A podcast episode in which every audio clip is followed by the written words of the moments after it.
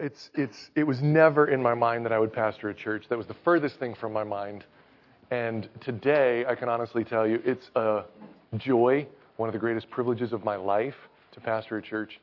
Primarily because every Sunday, every personal engagement, I have the opportunity to just talk with people about Jesus. And ultimately, that's what this session is about. This whole conference, of course, is about sanctification, paths to holiness, practical ways that we can grow in Christ-likeness. This session is called I Need a Hero. I think the subtitle is The Worn Path, or maybe the title is The Worn Path, I Need a Hero.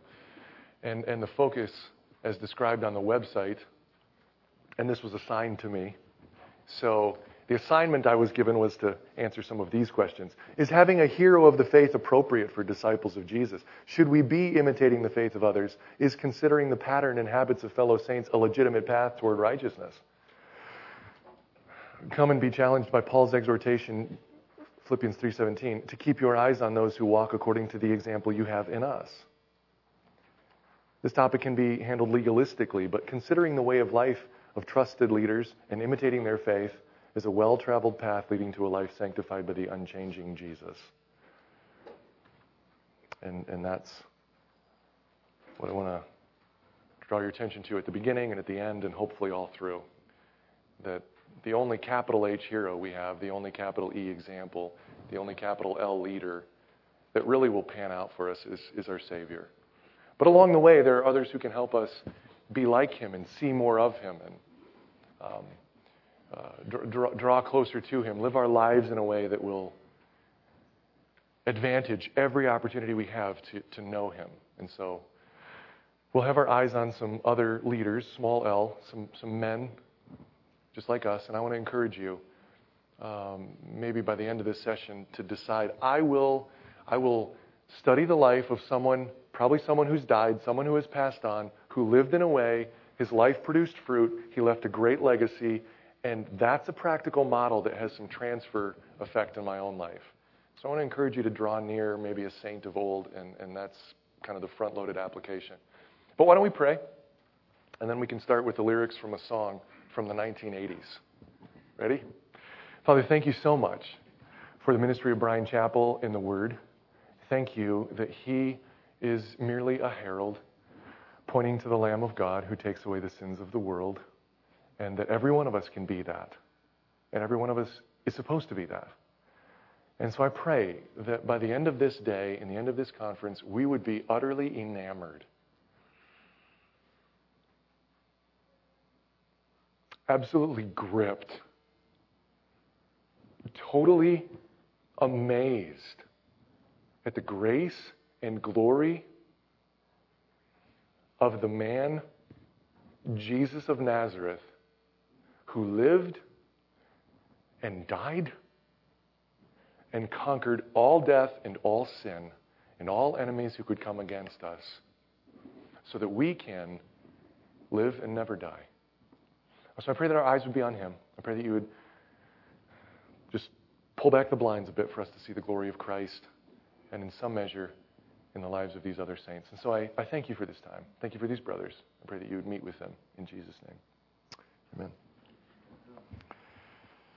So if you grew up in the 80s like I did, or maybe if you remember the movie Footloose, or it appeared in another movie soundtrack, Shrek, I think Shrek 2, Bonnie Tyler's hit song, Holding Out for a Hero. It goes like this.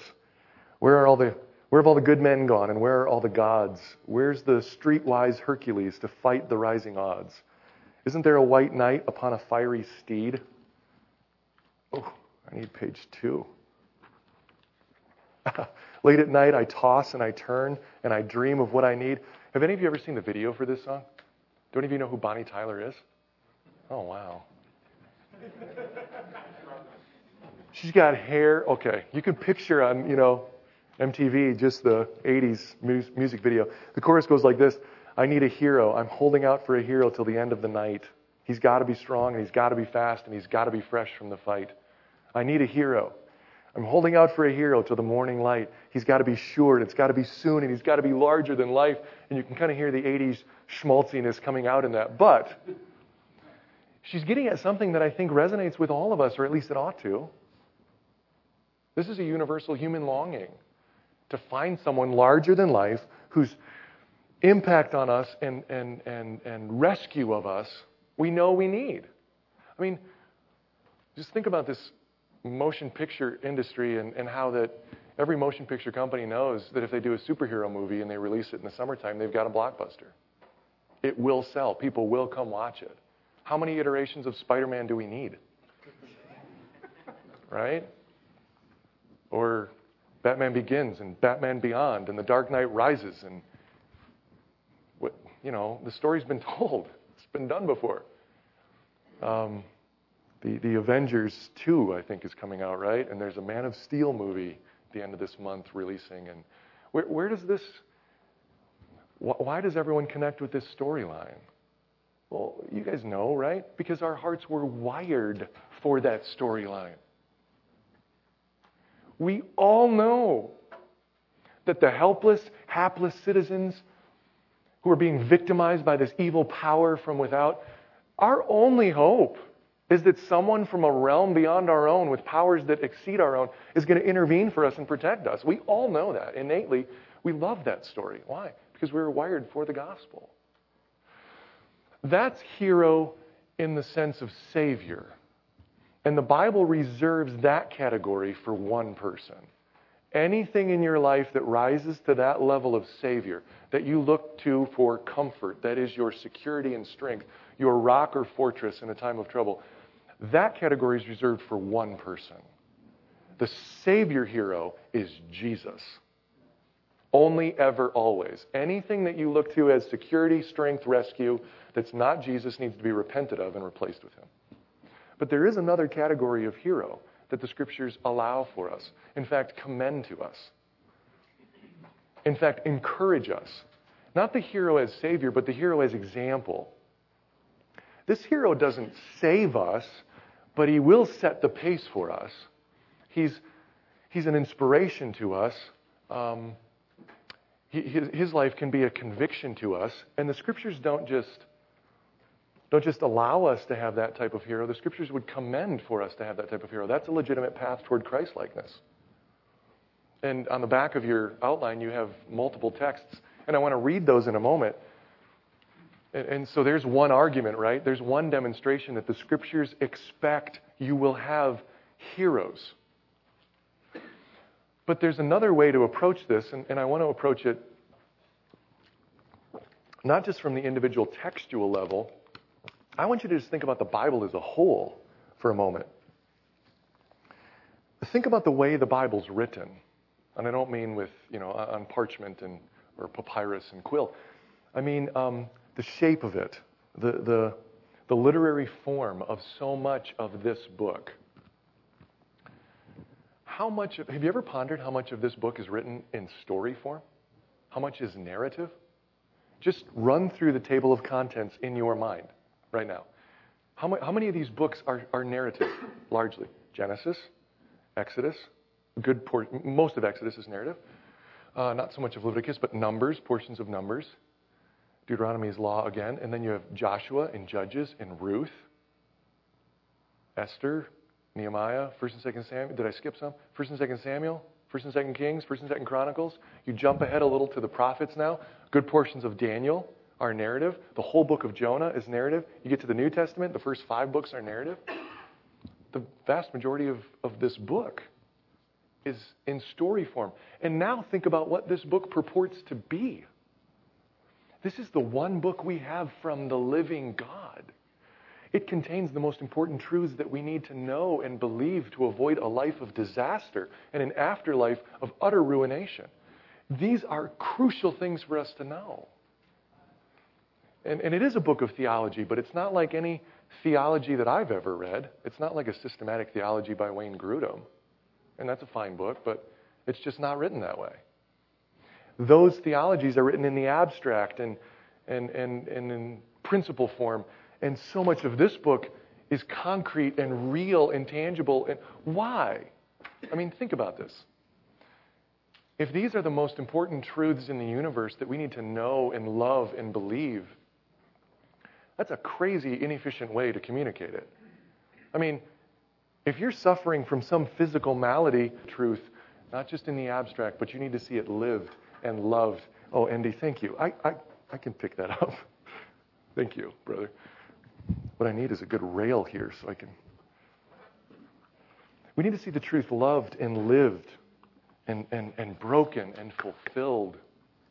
Apparently, that's why God's given us so much of it in story form. Which means what, brothers? You need to know not just theology in concept. You need to know lives of real people. You need to see. I mean, it's one thing to understand faith in the abstract. It's another thing to watch the life of Abraham. It's one thing to understand what it means to be saved. It's something else entirely to see it illustrated in the story of Moses and the children of Israel in the Exodus. If you really want to know what it means to be saved, or how about this? Be kind to each other, tenderhearted, forgiving each other, even as God in Christ has forgiven you. Great truth. God in Christ has forgiven me. But that doesn't make my heart leap in the same way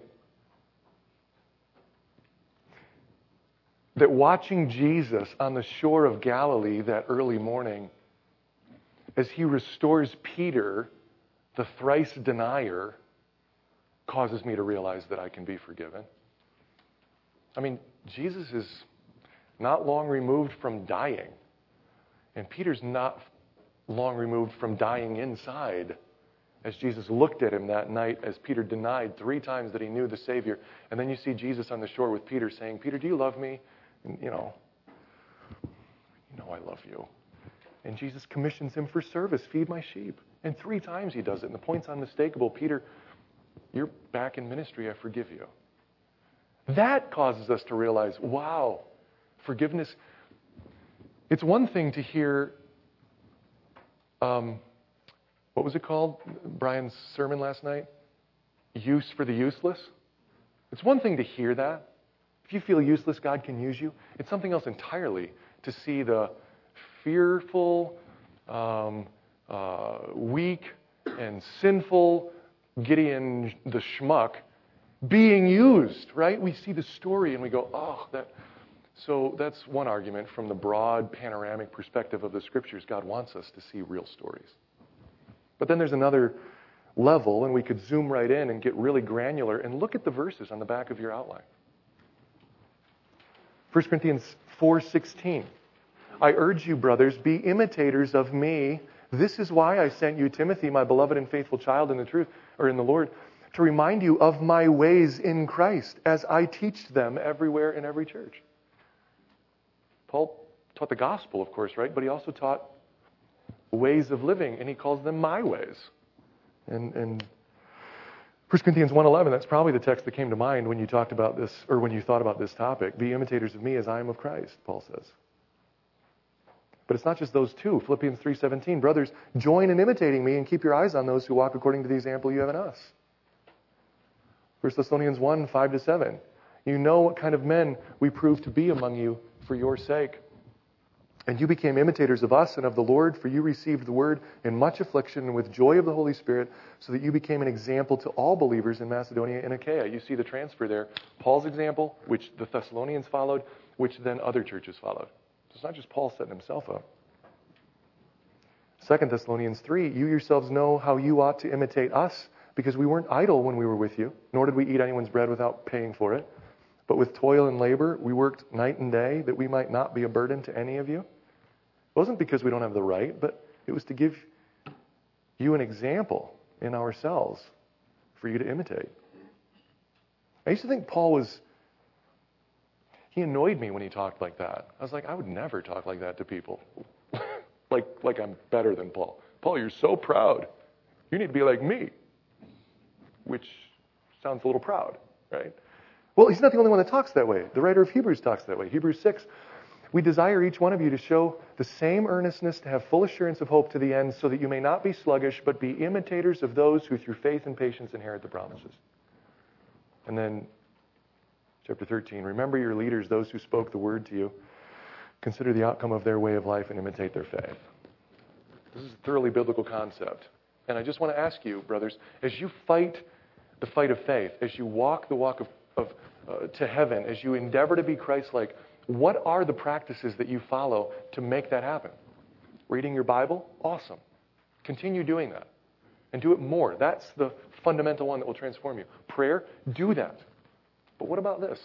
Examining the life of a proven, fruitful saint of God who's gone before, and deliberately adopt some of those practices into your own life. Imitate your leaders is the way that writer says it. Imitate their faith. Well, it's kind of dangerous to talk this way maybe, and so I want to distinguish what the Bible doesn't mean and what I think we shouldn't do. And so I just want to take a minute or two and talk about how not to have a hero. And I tried to put it in 3 points. It's when we say imitate, it's not simply obedience or submission to their word. Philippians 3:17, Paul says, "Join in imitating me." He doesn't mean do what I say. Listen with your ears to my words and then obey. He doesn't mean that. He means look with your eyes at my life and do that. Imitate me. Look at the rest of the verse, Philippians 3:17. Keep your eyes on those who walk according to the example you have in us. He's talking about deliberate following of a pattern, not just words. So it's not simply obedience. That's a different duty. That is a duty. That's just a different duty. It's not replication. What I mean by that is, it's not just wholesale adopting everything that someone else believes or that someone else does into your own life, which can be really superficial and really shallow and actually kind of legalistic. It's not just aping someone else's behaviors or mimicking their opinions, or things like that. It's wonderful that a Christian leader will start to have an impact on us. And we praise God for the grace in the lives of those men and women who really shape us. But sometimes it's easy to start to be drawn into following them so closely that we just start to sort of parrot what they say and do what they do and become little disciples, of that particular person. And it's not just wholesale replication of the superficial features of someone else's life. Hebrews 13:7. It's on your page there. What are we called to imitate again? At the very end of the verse. Their faith. Consider the outcome of their way of life and imitate their faith. Not their style, not their personality, not their standards necessarily. If you know my wife or had the opportunity to meet my wife, you would learn. I think she's a wonderful model to emulate in so many ways for men and women. Just her grace and humility, her selflessness. She's the least self-conscious person that I know. That doesn't mean she's just, goobery. That she's just, that she draws attention to herself. She's not. She just doesn't think about herself, and that's awesome and wonderful. And she loves to disciple younger women. My wife has a personal standard against drinking that she holds to very strongly. And it might be easy for someone to get to know her and learn of that standard and then just completely imbibe that standard and adopt it for themselves. And just go, oh, well, Andre doesn't drink. That must be what godly people do, so I'm not going to drink. And then really stumble when they meet another godly person who, in fact, does have a beer from time to time or some such, And unless they drill down with Andrea and learn that she was raised in a household with her parents who were also, well, of course, raising her and her siblings, but also raising her cousins. A couple of cousins had to move in with them. And one of her cousins, Mindy, was the exact same age as Andrea. They went to the high school, the public high school together. And then their path completely forked. And Mindy went one way and Andrea went another way. And Andrea was athletic and played on the sports teams and all of that, and so she got in with that group, and Mindy partied. And her life is in the absolute tank now. I mean, Mindy's life is awful, and she's a wonderful girl, and she's a grandma at 37, I mean, it's just crazy, which isn't automatically bad, but it kind of tells you her story, right, Mindy's? And Andrea just saw what happened to Mindy, and she goes, why didn't that happen to me? And why did it happen to her? And Andrea's answer would be, one of the reasons it happened to Mindy is because of alcohol. I won't touch that because of that. And so there's a depth to that conviction that you might miss if you just wholesale adopt the personal standard. That's not imitating someone's faith. Just grabbing their standards and making them yours. It's deeper than that. There's one more thing it's not. It's not veneration. Man, friends, don't we live in a hero worship age? We so badly want to be around a personality larger than life. It's in the culture, the secular world, you know, these celebrity websites and these celebrity TV shows and celebrity magazines, and you have to know the latest thing that the Kardashians are doing. Who are those people? Do you know? I don't have any idea. And there are other people who almost build their lives around them, and if something awful happens to Sue or what's Kim? Is Kim a Kardashian? If something sad happens to Kim, their life is ruined because, oh, you know, that's so odd. What's really sad, though, is that hero worship can and often does infiltrate the church, actually. I am of Piper, or I'm of MacArthur, or I'm of Keller, or I'm of Driscoll, or I'm of Paul Washer, right? Those sorts of things. Nobody would really say that, but the fact of the matter is they venerate that person. They esteem the individual all out of proportion. And of course, that's idolatry. But it's an odd form of idolatry because it's not simply idolizing some other man. It's actually a form of self-worship, idolizing self. Why? Because deep down inside, our hearts tell us, and we know, we're not that important. But we wish we were, and we want people to think we are. And since we're not important, maybe the solution is to get around someone who is important, and if other people who like Piper know that I'm of Piper, they'll like me. What is that? It's a form of self-worship. You know, if you're not a good basketball player, at least wear Nikes, and you'll look like you're good.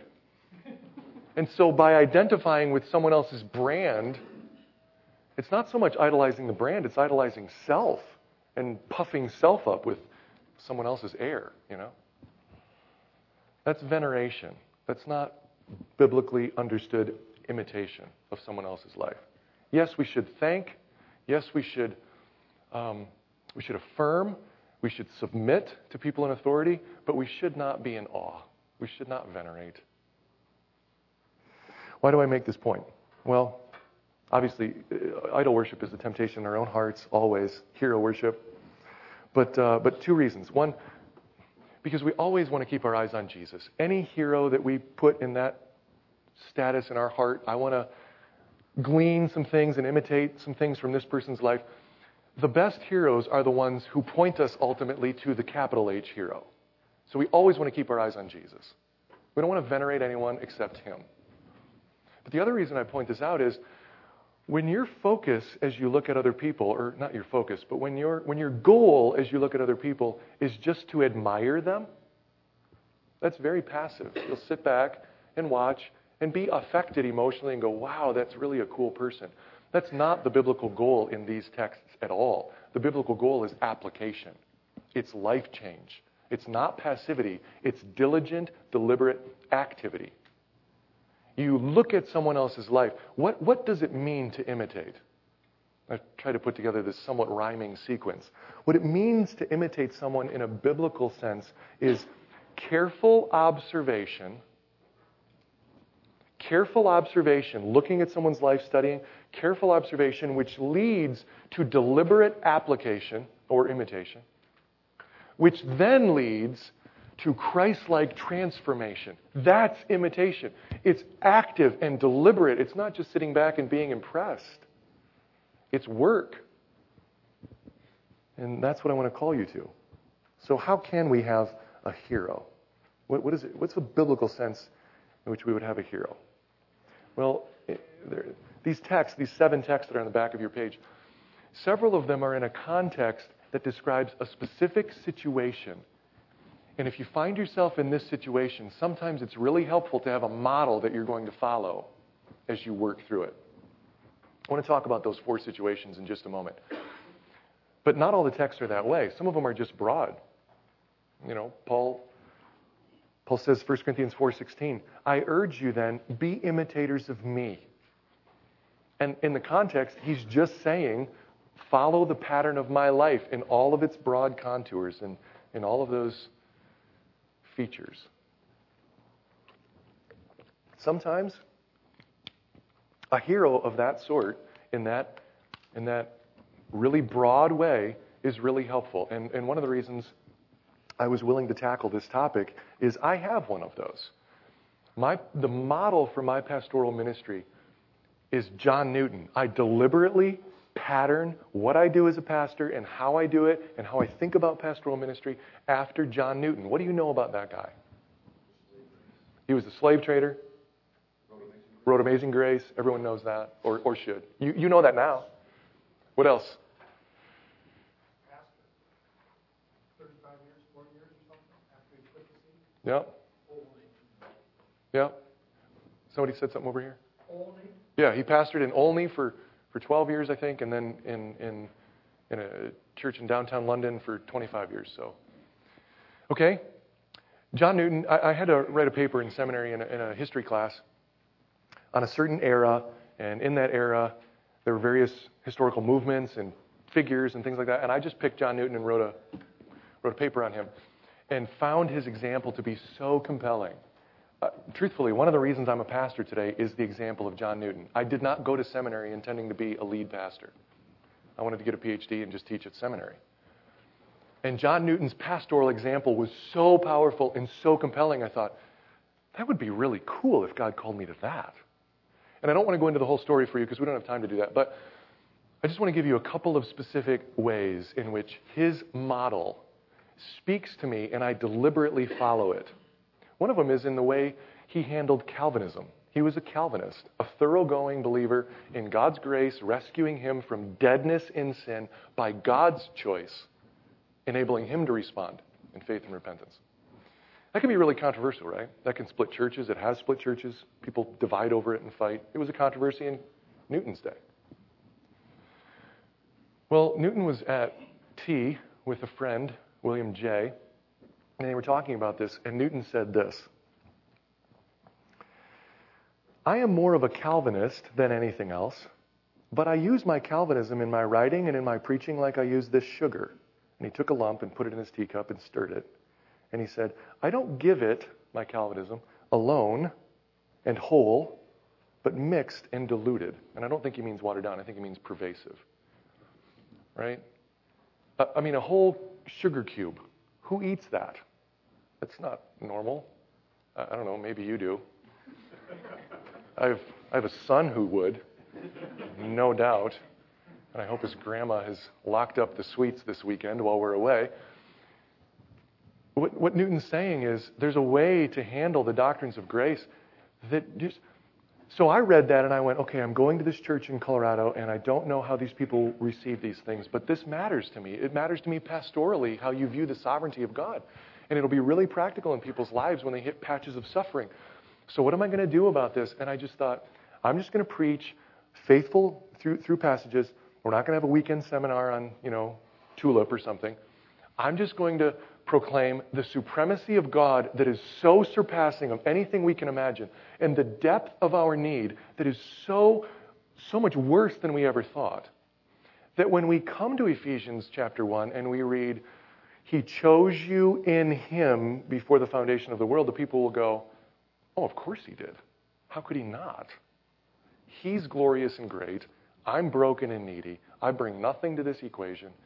Of course He did. And then Calvinism will resonate in their hearts. It's not quite that easy, but I did preach through Ephesians, and no one left. They left after Ephesians. Another example from Newton's life is just his continued amazement at God's grace in saving him. Guys, we have been rescued from the most furious opponent ever imagined, God Himself, by the intervention of God Himself. That's shocking. And it doesn't get into everybody. But it did get into you. And it's so easy to just get real chill about that and just, Newton was saved for 55, every anniversary of his conversion, he would observe with prayer and fasting all day, and he would journal. And 55 years after that storm at sea where he's, afraid for his life and he repents, 55 years after his conversion, he writes in his journal, "Well, may I say, with wonder and gratitude, why me, O Lord, why me?" I want that kind of wonderment at being, I want to be surprised every day that the gospel got me, that it got me. And Newton helps me with that. And it's amazing because at this point in his life, he was a well-known guy. He was a sought-after speaker. Princeton University offered him an honorary doctorate. This is another way he is such a model. He turned it down. He's like, no, I'm good. I had one university. I learned on the shores of Africa. And it's anyway, a long story, but he turned him down on an honorary doctorate. So humble, so well-known, and still so amazed that God's grace got him. So the point here is sometimes you'll find a life that speaks to you in all sectors, all parts of your life. But sometimes you're in a specific situation, and a model can be really helpful. 4 situations. Number 1, or 4 aspects, I guess, of life. Our work ethic or our productivity. That text in 2 Thessalonians 3, you have it on the back of your outline. If you look at it again, you'll notice what Paul's talking about in imitation here. It's not just imitation in general. There's a very specific focus to it. You yourselves know how you ought to imitate us because we were not idle when we were with you. We didn't eat anyone's bread without paying for it, but with toil and labor we worked night and day that we might not be a burden to any of you. It wasn't because we don't have the right, but it was to give you in ourselves an example to imitate, an example of hard work. A couple of weeks ago I turned 40. Oh man, I've been looking forward to being 40 because as a pastor, you counsel people, you develop close relationships with people. And in my 20s, it was impossible. I felt so out of my league. I didn't have experience, right? But I also felt awkward. I mean, approaching a 70-year-old fellow who's walked with the Lord for 60 years and say, hey, how are your devotions? I mean, that, pastoral duty just felt odd. And so I've been waiting, to get older and all this. I had this odd experience, though, as I was approaching 40, this sort of shifting into neutral kind of feeling like, okay, I'm where I'm going to be. I don't plan to change churches. I'm certainly not going to change wives, the kids I have or the kids I'm going to have. This is my life. It is what it is. I want to die at this house and be buried in the backyard. I'm here. I'm chill. And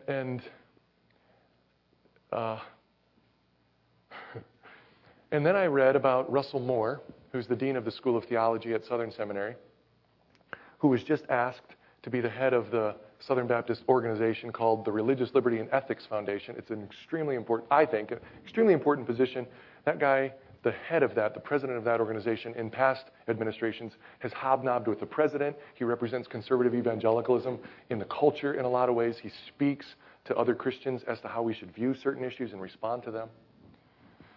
And I went, wow, Russ is going to be the president of that. He's already a seminary professor. He's the father of 5 boys, the husband of a wife, a pastor at his church. He preaches regularly. He writes often on the internet. He maintains a podcast that's really cool called The Cross and the Jukebox, where sometimes current songs, like he did, what's that country singer? I don't remember who came out with that. What is it? Accidental Racist, LL Cool J, and they did this. Who? Yeah. Brad Paisley and LL Cool J did this song, Accidental Racist. Brand new song, huge scandal. Russ goes, hey, I'm going to deal with that on the Cross and the Jukebox. So he does all these things, and he's 41. And I'm like, oh, he's done more in his 41 years than I could do in my life. I don't think it's time to shift into neutral, And so the challenge of someone else's life. Well, here's one for you.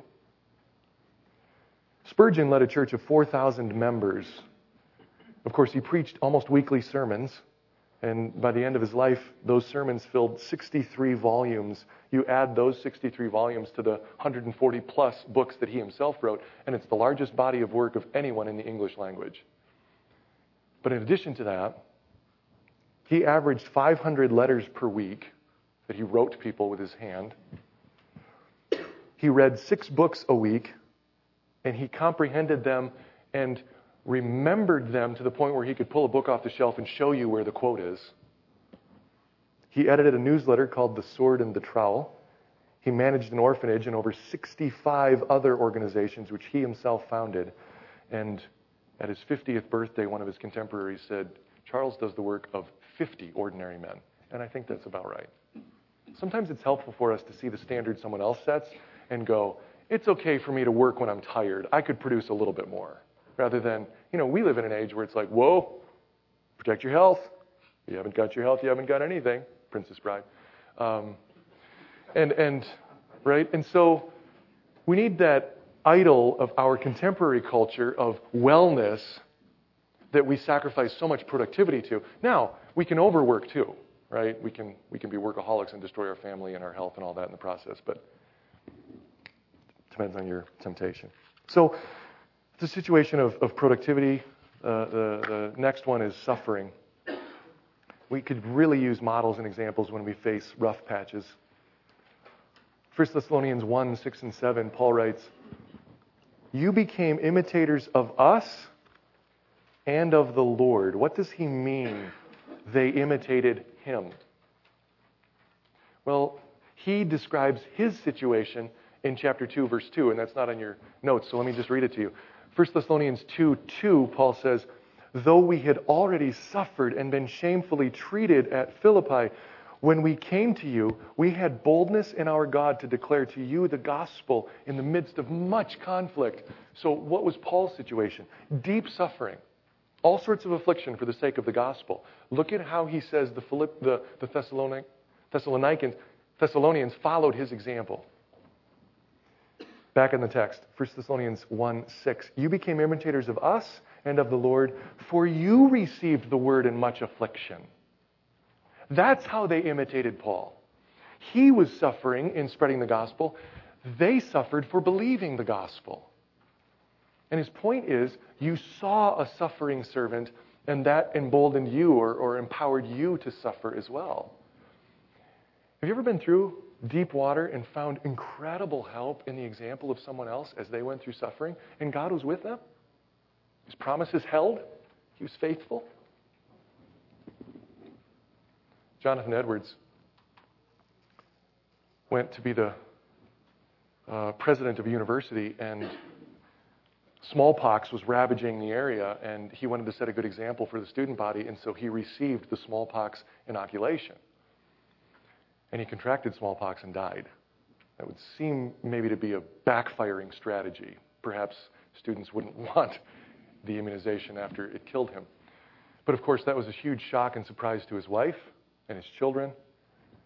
And when Sarah Edwards heard that news, she wrote a letter to the kids, and in it she said this, "What shall I say? A holy and good God has covered us with a dark cloud. Oh, that we may kiss the rod and lay our hands on our mouths. The Lord has done it.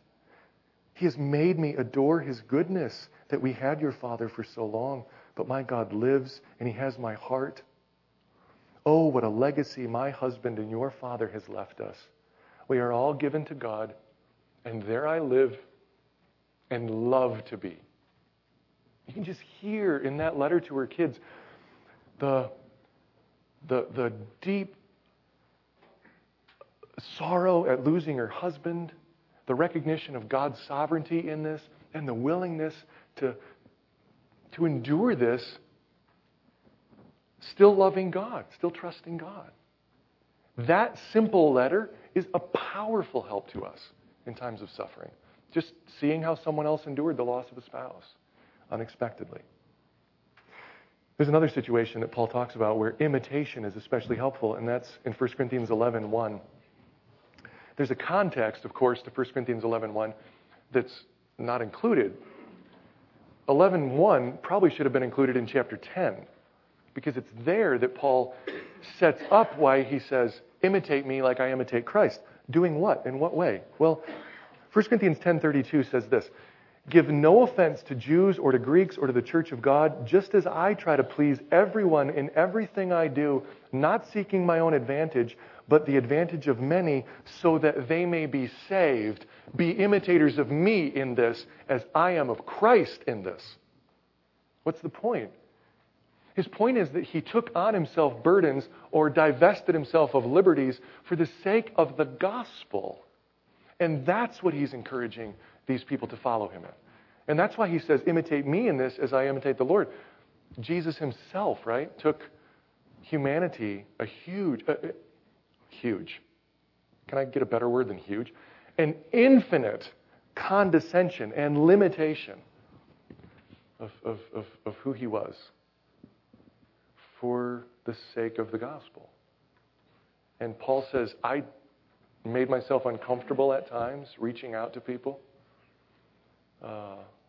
Surrendered liberties and freedoms to reach out to people. Well, sometimes that can be a thorny path to walk. How far do you go to reach unsaved people? How far do you go in becoming like them, if you will? You know what can be really helpful? What can really illuminate the answer to that question? What did saints of the past do? Might not have had the exact situation as you do, but they faced the same question. It can be really helpful. This matter of following the example of others is not just about our own seeing Christ, growing in Christ, becoming like Christ. It's also about the spread of the message about Christ. We want to follow others' example for the sake of the gospel, for it to spread. Then number 4, the question of legacy. What sort of fruit does someone's life bear? Was their approach vindicated or verified by long-term success? Hebrews 13:7, remember your leaders, those who spoke to you the word of God. Consider the outcome of their way of life and imitate their faith. Do you see that? Consider the outcome of their way of life. Piper recommends that if you're going to have a hero that you emulate, that he be dead. Eventually you will be too, and so you'll get that part of his example right. But that's not the reason. The reason is you can see the outcome of his way of life and evaluate, is this a good model to follow? And you can also avoid the pain of following a hero who falls into sin. Pick one who's dead. That's probably a good idea. I mentioned that I try to emulate the ministry of John Newton. Well, there is one way in which, there are probably several, but one in particular that I deliberately don't follow Newton's example. And it was in how he approached the matter of heresy. He was a pastor, of course, and pastors have to deal with false teaching. And Newton said this, my principal method of defeating heresy is by establishing truth. One proposes to fill a bushel with tares. If I can fill it first with wheat, I will defy his attempts. And so Newton's rule seemed to be avoid controversy and prevent heresy by just establishing truth. Be proactive. You don't have to react to heresies. Sounds like a good strategy. Is it? Well, we can look at the outcome of his life and know. It wasn't very long after he left the church in Olney that almost the entire congregation fell into apostasy. There were a number of factors at work. They're probably not all Newton's fault, but it appears that at minimum, this wasn't a helpful strategy for dealing with heresy. And we know that from the scriptures. Pastors are not only supposed to teach truth, they have to refute error. So look at the outcome of their way of life. See what their legacy is. Let's see, where are we at? Make a couple quick applications and then take time for questions. One application that I want to suggest to you is that you cultivate discontent with where you're at right now. I don't mean discontent in general that creates a complaining spirit. I mean discontent with where you are. If you're content with where you are, why imitate anyone else? You've arrived. Just coast. We should be continually dissatisfied with what we see in ourselves. And not just dissatisfied so we feel crummy, dissatisfied so that we run to the cross for grace, and then we take deliberate steps to change. So cultivate discontent. Don't just settle. Get really well acquainted with the word change. And not in a red-green show kind of way, right? The man's prayer. You guys say that with me? I'm a man, but I can change if I have to, I guess.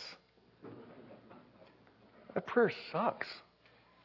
It does. It's hilarious, but it's awful because it's so accurate in its caricature of men. No! Let's go, yes, honey. Do you have an idea for how I can get better? Please, feed it to me. That's pie in the sky. That's never going to be me. But we can cultivate discontent. Here's another one. This is hopefully an obvious application. Read biography. There are some on the table in there. Grab those. Did anybody recognize the Bonnie Tyler song? Can I at least get a connection with somebody there? You know what? I just saw your hand first. I'm going to give you this book. And it's all about John Newton. So enjoy. Thank you so much. Read biographies. Get them. Figure out who in history can I emulate. One more application. And then I want to set this whole thing in a gospel context.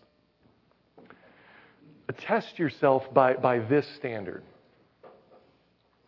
It's sometimes easy to just look at our lives and go, how am I doing in this area? And I'm not reaching my expectations, and so I need to work here or whatever. Test yourself by this standard. What would someone's life be if they followed my example? If men at your church took into their own lives your way of handling leisure, of treating your wife, your physical fitness, your hobbies, your character, your spiritual disciplines, your priorities, if they adopted all of that into their lives, what would they turn out like? In other words, can you say, follow me as I follow Christ? Fellas, we're saints. The Bible calls us saints. What does that mean? It means we are holy ones. The Virgin Mary was not the only bearer of God who ever walked the planet. If you're a saint, you are one too. Not in the same sense, of course, right? But you're a saint. You have the holy within you. You should be able to say, follow me as I follow Christ. Not because you're great, but because you have greatness in you. And gosh, that sounds so... You know what I mean by that? I hope you do. The Holy Spirit in you makes you able to say that. Let me set this in a gospel context. I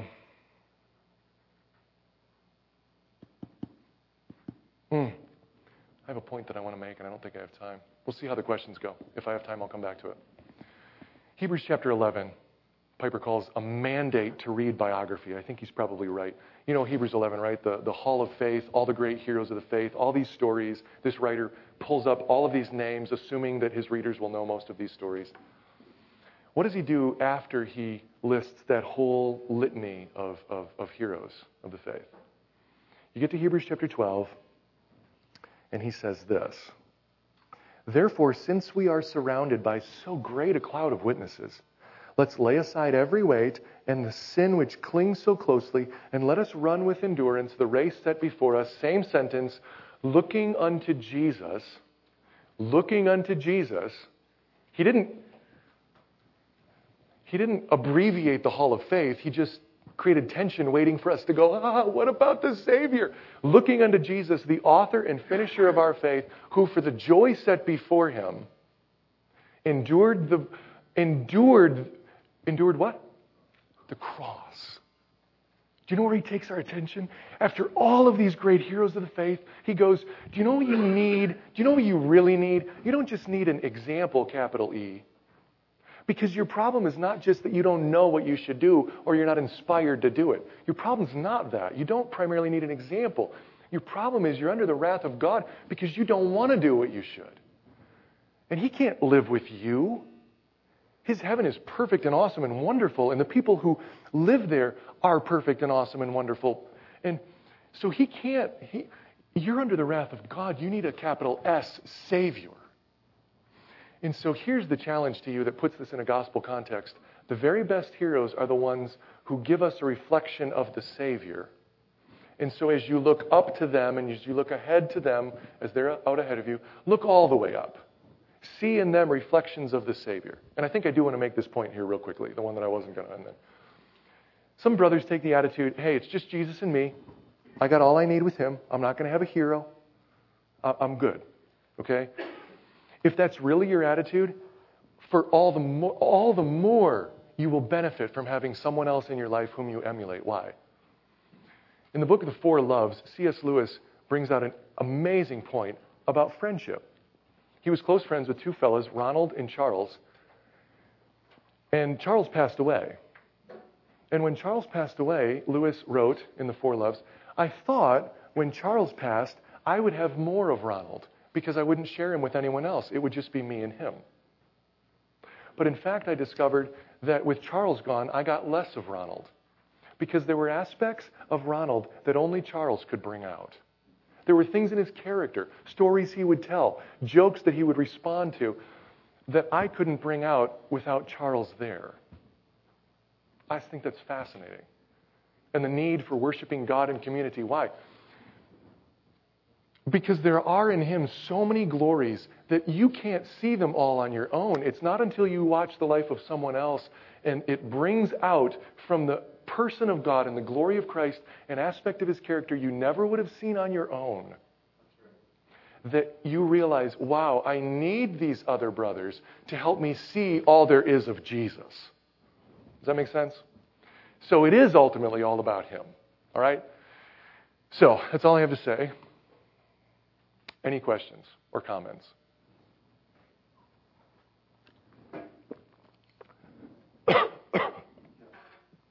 Yeah.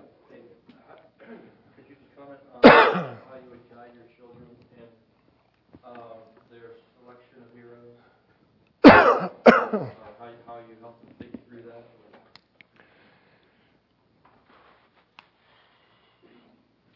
I think of the Green Lantern and there will be. Totally.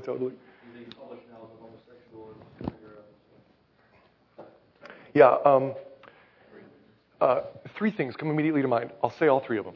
Number one, I want my kids around real, living people who aren't their parents, but are well ahead of them in the Christian life. So in our care group, it's really important to us that my kids get around other adults who know me and love me, but also know them and love them. And so they will learn from the example of these other real life, because kids are so concrete. A story will grip them, and I'm going to talk about that in a second. But a real life additional adult that they can just watch and that they know knows their name and loves them. I want my kids around other people, and that's why I'm so thankful to God for the church. You know, I can't get my parenting done by myself. The next thing that came to mind is I do encourage my kids to read biography, and there are piles of them. There are these little books. 10 boys who blah, blah, blah. Do you know those books? Does anybody know those books? No? No one's given it to me. Yeah. 10 boys who, like, changed the world, and 10 boys who something, something. There's like 4 or 5 of these titles, and they're just short little stories. And, of course, I have 4 boys, so I try to do boy things or boy stories. So I do try to get them around biography, you know, get them exposed to that. The third thing that comes to mind is we went to see The Avengers. I deliberately take my boys to hero stories and things like that because they're boys. They love that. And then we're leaving the theater, and they're, man, I forget the guy's name. I'm Hawkeye, you know, I'm Hulk.